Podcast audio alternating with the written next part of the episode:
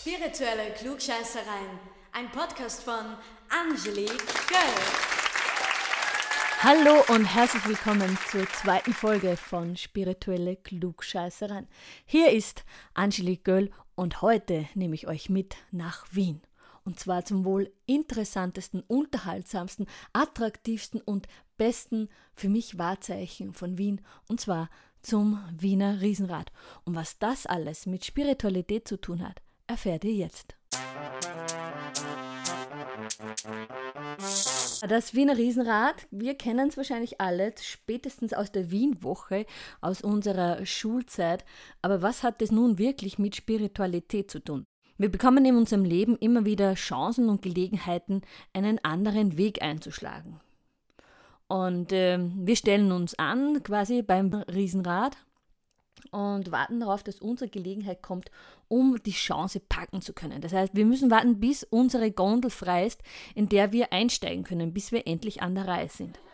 Und die meisten von uns stehen in der Schlange, warten brav, bis sie drankommen, bis sie endlich 18 sind und einen Führerschein haben, bis sie endlich das Studium fertig haben, bis sie endlich die Lehre fertig haben. Und dann warten wir darauf, dass unsere Gelegenheit kommt. Und dann kommt sie, unsere Gondel. Die Chance zu diesem Leben, wie wir es uns wünschen und wie es für uns sein soll. Und dann, die Gondel, die Türe macht auf. Und keiner steigt ein. Die meisten von uns bleiben einfach stehen. Die Türe schließt sich wieder von der Gondel und sie zieht weiter. Tja, und in diesem Moment ist nichts passiert. Wir haben diese Chance nicht genützt. Wir sind nicht eingestiegen. Und was bedeutet das? Wir haben unsere Chance im Leben nicht genützt.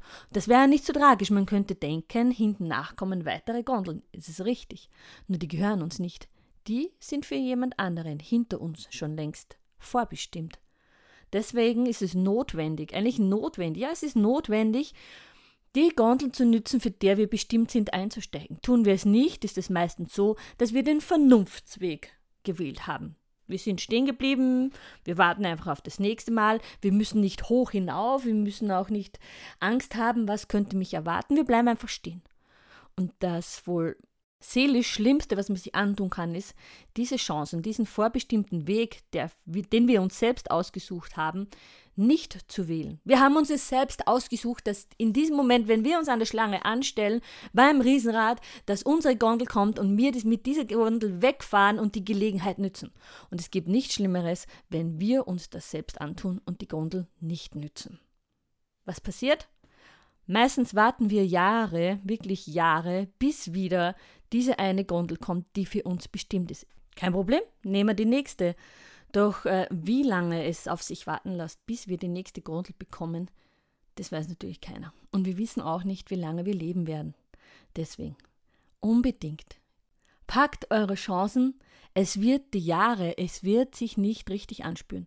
Es wird ein wunderbarer Vernunftsweg bleiben, so wie die meisten Österreicher leben wir dann diesen Vernunftsweg, diesen vorbestimmten gesellschaftlichen anerkannten Weg. Nur es wird leider nicht der seelisch richtige und dieser, dieser altbekannte Lebensweg sein. In diesem Sinne, macht euch eine schöne Zeit, nützt eure Gondel, steigt ein, kauft euch ein Ticket und ab mit euch. Bis zum nächsten Mal. Spirituelle Klugscheißereien. Ein Podcast von Angelique Göll.